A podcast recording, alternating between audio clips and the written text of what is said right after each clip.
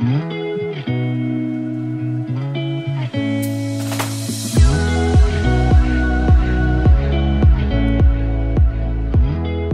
大家好，欢迎来到 Annie 爱情急诊室，我是 Annie，你的爱情诊疗师。在这里，我会解答大家在感情上遇到的疑难杂症，陪你在爱情里成为更好的自己。喜欢我的节目，欢迎到 Apple Podcast、Spotify 给我五星评价，也可以小额赞助我们，支持我持续带来更好的创作给大家。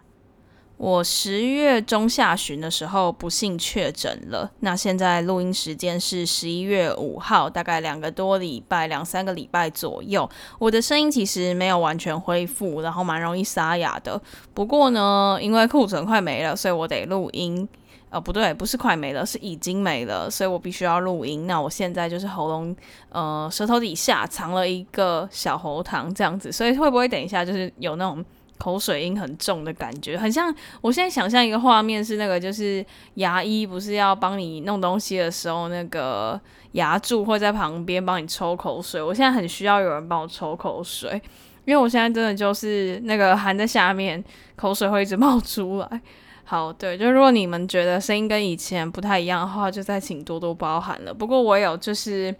呃，修复就是尽快透过一些方法，可能吃一些中药，或者是说就是喝一些保养喉咙的东西，尽快恢复了。所以希望可以尽快回到确诊前的样子，虽然有点难啦。像我现在就是有一点沙哑，沙哑，很想咳又没办法，对不对？好，那我要为什么要讲我确诊的事情，就要讲到说，大概隔离到第五天、第六天左右的时候，我就开了一个直播。直播的内容就是在讲说，我大概从八月到九月底、十月初的时候，经历了一小段的低潮和自我怀疑。然后其实那阵子我都知道我自己的问题出在哪里，甚至我觉得我应该也知道要怎么样去调整、怎么样改善会让我好一点点。其实问题出在哪里，我都知道。但是却一直甘愿待在那个痛苦的环境里，然后觉得呃不要求助好了，不要不要去调整好了，说不定这只是时机的问题，我过一阵子就会好了。我就一直拘泥在那个环境里面，结果搞到自己非常的低潮，然后好长一段时间，甚至心情也影响了我创作或是跟人互动等等的表现。然后呢，我后来就在看社群里面的一些问题，我就发现说，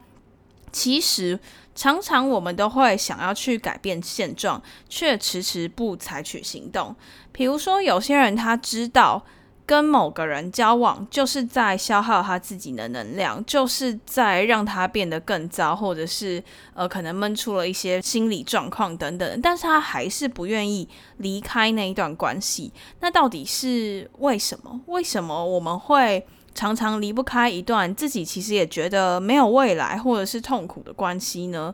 就经历了确诊之后，那确诊休息的一两个礼拜里面，我就一直在思考这个问题。那其实，在社群里面也很常会有人分享说，哦，自己和另外一半感情里面的问题。他们在分享的过程中，其实从言语的文字啊、梳理上都可以看得出来，其实他大概知道要怎么样去改善，又或者说他其实也知道这段关系的问题大概出在于哪里。可是他听完，就是他讲完他自己的事情，然后也听完大家的建议之后，他还是会担心，或者是说他迟迟不敢去做出决定，或者是去改变。那其实这个问题呢，我觉得我们可以退回去思考，说是不是在这段关系里面离不开，是因为这段关系里有他自己需要的东西，又或者是说他在这里面获得了一种满足感吗？说到这个，可能可以去回听一下之前有一集在讲关于圣母恋爱的问题。就是有的时候，有些人他是其实他表现出来是一个好像哦很大爱、包容心很强，你做什么我都 OK 的那种心态，可是其实他背后是一个呃非常低自尊、然后低自信的性格。然后呢，他就是透过这种就是表现的大爱、表现的包容的行为，来获得他虚假的那种满足感。那这个东西可能也可以应用在这个所谓我刚刚讲的，就是你想要改变，但你却不行动的一种情况里吧。就是你明明也知道这段关系现在就是关系不对的，然后不太健康，可是你却因为从这里面获得了一种比较偏虚假或是暂时性的一种，或是你想象的自我满足感，所以呢，你就一直待在这段有毒的关系里面，然后不愿意离开。那其实，嗯，可能除了圣母恋爱之外，有些人他或许是怕孤单，或者是说，哦，觉得过去的回忆和重心都在这段关系里面，比如说什么，呃，交往三四年以上啊，甚至六七年啊，然后都跟这个人生活在一起，相处久了，然后知道自己呃彼此生活中的小习惯、小细节，然后密不可分，然后也知道自己的地雷区啊等等的。所以就会觉得说，哦，基于这些习惯，那他就会去忽视掉那些不舒服啊、阵痛、隐隐作痛的那些部分。但是其实这些东西，他也知道这些东西其实已经在悄悄的吞噬掉他对这个人的耐心，可是他却选择。忽视，因为他觉得哦，可能，呃，我们之间就是习惯有彼此的相处啊，然后或者是哦，就会选择去看那些这段关系里面好的事情，觉得哦，我还是有被满足到被爱的部分，或是说我还是有被满足到有一个心灵伴侣跟我一起居住等等之类的，然后你就觉得习惯成自然，这个问题你就不去解决了。那其实这种抗拒改变，甚至你可以说它是自讨苦吃的一种行为，在心理学上面也有获得一些讨论，像是可能阿德勒学派，他们就认为说，你会选择痛苦，其实是你在衡量过后，衡量事情的就是利弊之后的一种选择。那其实这些痛苦虽然虽然表面上是让你痛苦，可是其实某种程度上，它是为你带来了满足。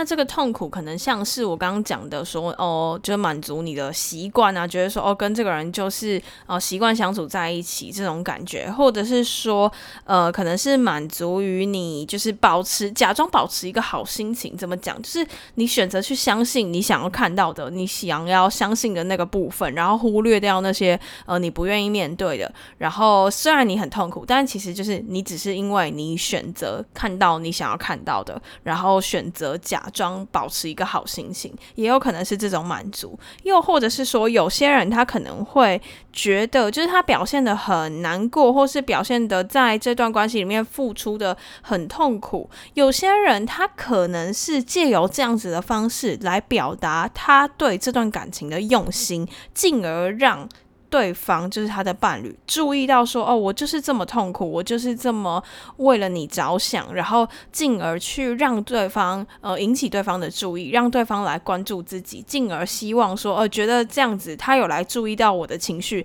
那应该我们之间的关系，我们之间关系里面面临到的问题，应该就会解决了吧？有些人会觉得是这个样子。那到底为什么我明明知道一件事情的重要性，却又不愿意为了它而有所行动呢？是因为改变是未知的，而痛苦是习惯的。怎么说呢？我们要去改变自己的个性，或是改变自己的想法，或是呃，甚至你说改变自己的感情，就是你可能不跟这个人在一起了，跟谁在一起，怎么样怎么样之类的，是因为你改变了之后的那个状态，可能是你比较没有办法预测的，所以你选择不要去做。而痛苦是你习惯的，因为就是你知道哦，难过可能就是一阵子的，或是哦，我再惨也不过就是这个样子了。难过就是难过嘛，我一定是可以克服的，或者说哦，你觉得呃忍痛是 OK 的，就很像那种头痛，有的时候我们也会希望说，哎，自己不要不要吃止痛药，反正就觉得啊，头痛不过就是这个样子，不要吃那么多药啊，忍一忍就 OK 了，就是这种感觉，因为。呃，改变过后的结果是你不知道的。那痛苦是哦，你知道痛苦大概就是这个样子，所以你愿意就是安逸于痛苦的这个状况，而不想要去改变。不知道为什么讲到这里，让我很想要带一点运动学的概念呢？理工仔上身了，就是。呃，静者恒静嘛，那你为了要让它从静的状态变成动的状态，你一定要给它一个力嘛。那就像你可能呃一个东西，你一定要克服到一个摩擦力，你才有办法去改变它的运动状态。就像这个样子，因为就是你不知道你要付出多少才有办法改变现状，然后甚至你也不知道你付出了过后会不会变得更查，还是呃也没有什么用。所以呢，既然在这个未知的状态，那你不如就安逸。于现状就好了，反正你会知道说啊，我再难过可能就就这样而已，或者说啊，大不了就是哭，大不了就是呃难过，大不了就是维持现在这个状态，也不会再更糟了。那我做了会不会其实会更糟？所以我大不了就选择不做这样子，反正最糟的状态就是这个样子。对，所以这就是为什么我们人都知道改变的重要性，或者是离开的重要性，但是却不愿意去做，愿意待在痛苦的回圈里面的原因。那今天我们就是想要来跟大家聊一下，假如我们在一段关系当中已经发现这段感情它出现了一些状况，然后我发现我已经没有办法再继续承受了，因为另外一半他带给我的痛苦，他已经整个就是。磨损掉我对这段感情的热忱，甚至已经内耗到我自己的心理状态。那到底应该要怎么办？到底要怎么样？就是不要让自己再继续，就是深陷在痛苦当中。应该要带来一些改变。到底应该要怎么做呢？首先，我们要先了解自己在一段关系当中到底想要的是什么。很长，我们先看到的是哦，另外一半为什么这样子对待我？为什么他会让我这么难过，让我这么不舒服？可是其实背后你应该要去了解的是，呃，我们那些没有说出来的，就是你在这段关系当中的依赖，到底你放不开什么？为什么他都已经这样子对你了，你还要紧紧抓着这段感情？在这里，我可以举例一下，就是我跟我前任遇到的一个问题，然后这个问题很巧合的，居然也发生在就是我最近的一些好朋友身上，像是我的好朋友 A 女，我就先叫她 A 女好了。A 女她其实就是她男朋友长期就是一个脾气不太好，然后很暴躁，然后可能都会对 A 女。予取予求，然后甚至就是呃家务事都叫她做等等之类的，然后她也是都是就口气都不太好，不是用好好的去讲去沟通的方式，而是都是会用命令的方式来叫 A 女去做一些事情什么什么什么的。然后呢，A 女呢，她都很。任劳任怨，而且 A 女就是在我们朋友当中就发现，大家都觉得她是一个就是很善良，甚至有时候她会善良到就是完全忘记掉她自己，就是她会全心全意的投注在别人身上，即便有些人可能对她态度不好，或是对她很恶劣，她还是会用一个很善良的态度来面对所有人。然后常常我们这些朋友就会觉得说。呃，A 男就是她男朋友对她那么凶，然后对她态度那么好，那一个 A 女这么善良的人，到底为什么还要继续跟他在一起？我们常常就是朋友之间都会这样子觉得。然后就后来 A 女才慢慢告诉我说，她背后放不下的原因，是因为她以前的恋情可能就是。有一些是很短结束的，然后在那些很短结束的恋情当中，他就很容易会觉得说，他怎么会在一段感情里面没有办法跟一个人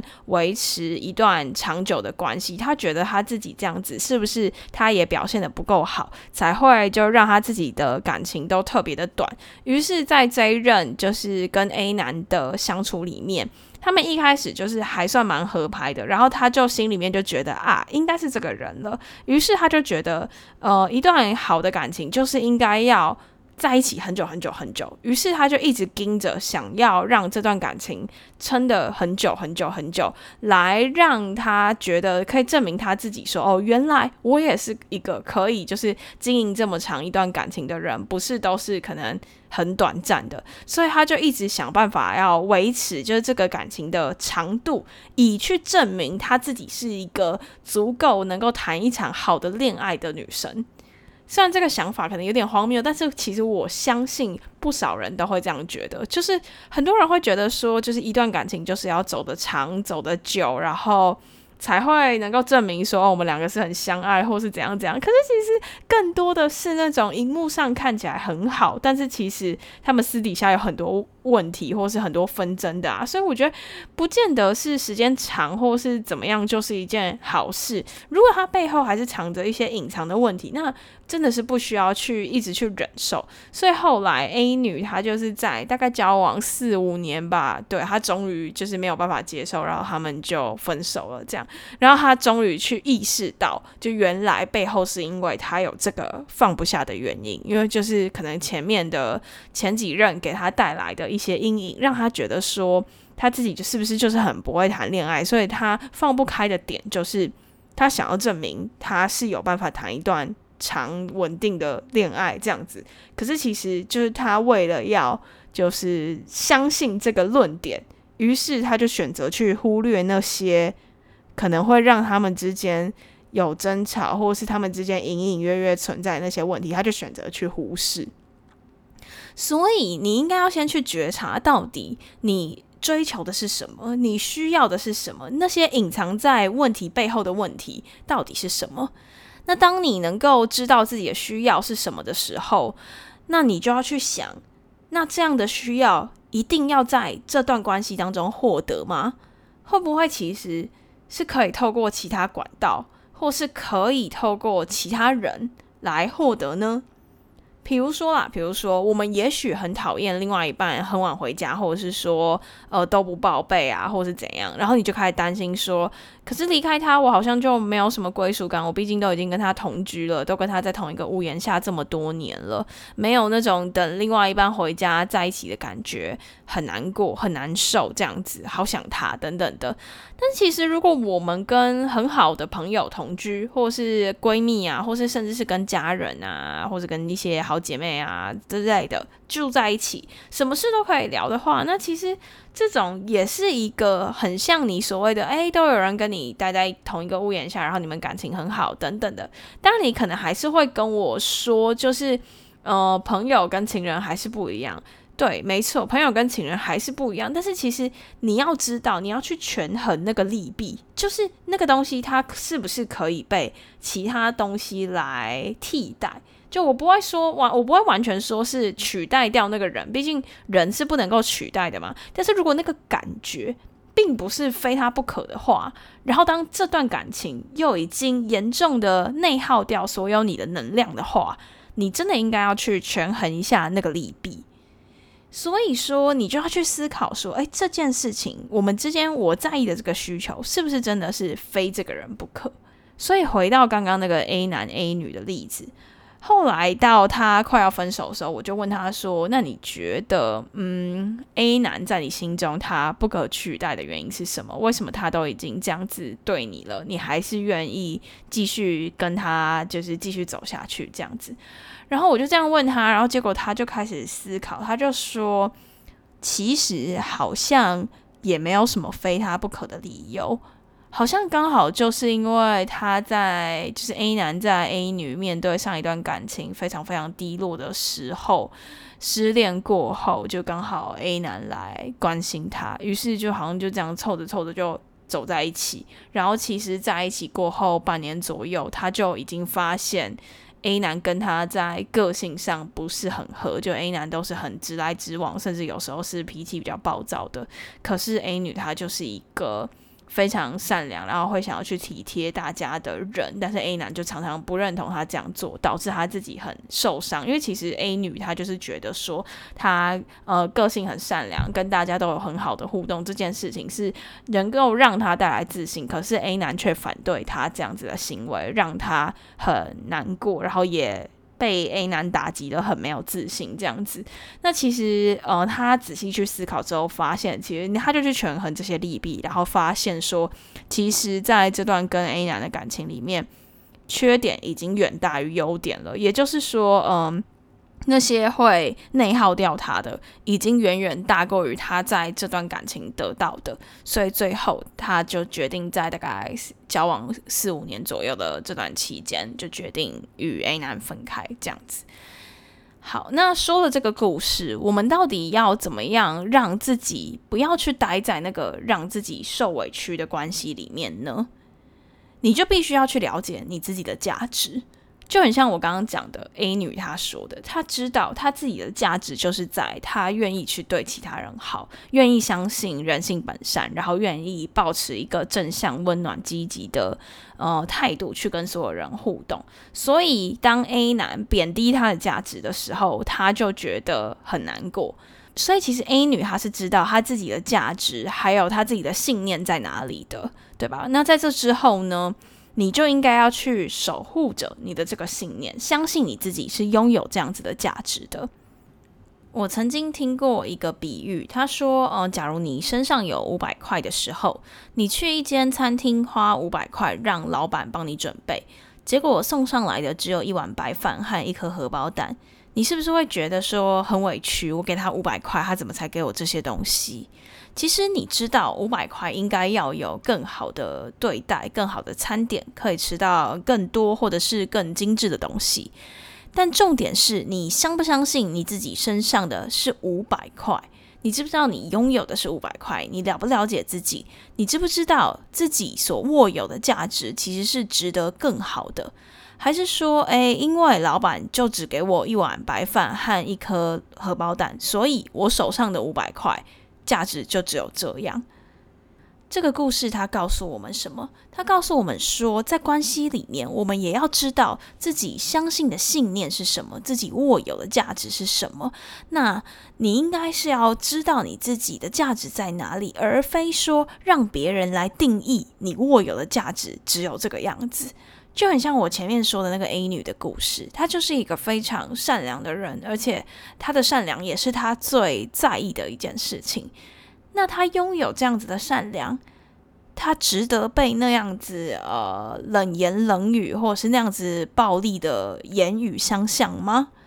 所以你应该要知道你自己在意的点在哪里，你应该要知道你握有的信念是什么，而非让别人来定义说，哦，就是因为你很善良，所以我可以这样子对你，你就会去自我怀疑说，哦，难道我的善良只值这个样子吗？但其实这样子是相反的，你的价值是由你自己定义，而非是透过对方的反应你来贬低你自己的价值，这样是一个不太健康的状态。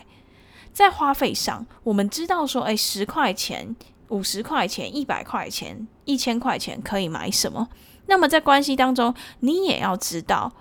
你自己在意的事情是什么？你值得被怎么样子的对待？如果今天你衡量过后发现弊已经大于利了，那是不是就应该要去思考说，在这样不健康或者是说关系不对等的感情当中，我们应该要怎么样去衡量这段感情要不要继续，要不要设一个停损点？又或者是说，你应该要怎么样去调整，怎么样去改变，而非觉得哦，我就是自我价值很低，我就是应该要被这样对待，但是我很委屈什么？什么的不是这个样子的，是你应该要知道你在意的点是什么，需要的点是什么，甚至你也应该要去了解你放不开的那些执念是什么，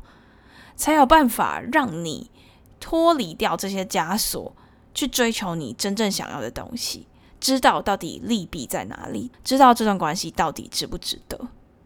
总结来说，如果你现在正在一段就是你已经长久以来都很不开心的关系，但是你却没有办法脱离的话，可以去思考看看，你是不是对这段关系有某一种隐藏的需要是你还不知道的。那你可以去找，那到底呃为什么你会一直紧紧抓这段关系不放开？到底背后的原因是什么？那有没有办法去权衡一下利弊，来看看这段感情它是不是应该设一个停损点？那另外一方面，你也可以去思考，是不是呃，你对自我价值感比较缺乏，比较不知道说自己的价值到底在哪里，你相信的信念到底是什么？所以，其实如果你有办法。呃，透过一些方式去更加了解你自己的需求、自己的自我价值感在哪里，然后自己的归属在哪里，对自己有一个良好的认识，了解自己的价值在哪，了解自己是值得被爱的，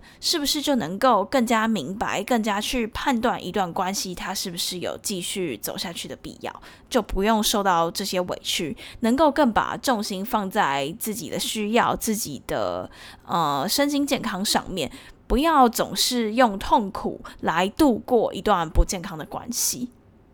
那今天的节目差不多就分享到这边，那之后也会跟大家分享怎么样来建立自信，或者是建立自己的归属感。对这些主题有兴趣的伙伴，记得要保持关注哦。那在进入 Q&A 闲聊时间之前，别忘了追踪我的 IG Annie，你的爱情诊疗师，在那边会跟大家做一些日常的分享啊，也会跟大家有一些问答互动等等的。想要更了解我的话，欢迎追踪我的 IG。那另外呢，如果你正在为情所苦，可以加入我的 LINE 匿名社群，这是一个匿名的群组，那大家都会在里面互相交流、提问、讨论等等的。或许你现在遇到的问题，有人过去有这样子的经验，那就也可以给予你帮助；又或者是你自己的经验，也有可能帮助到其他人。那链接我都会放在下方的资讯栏，欢迎大家加入。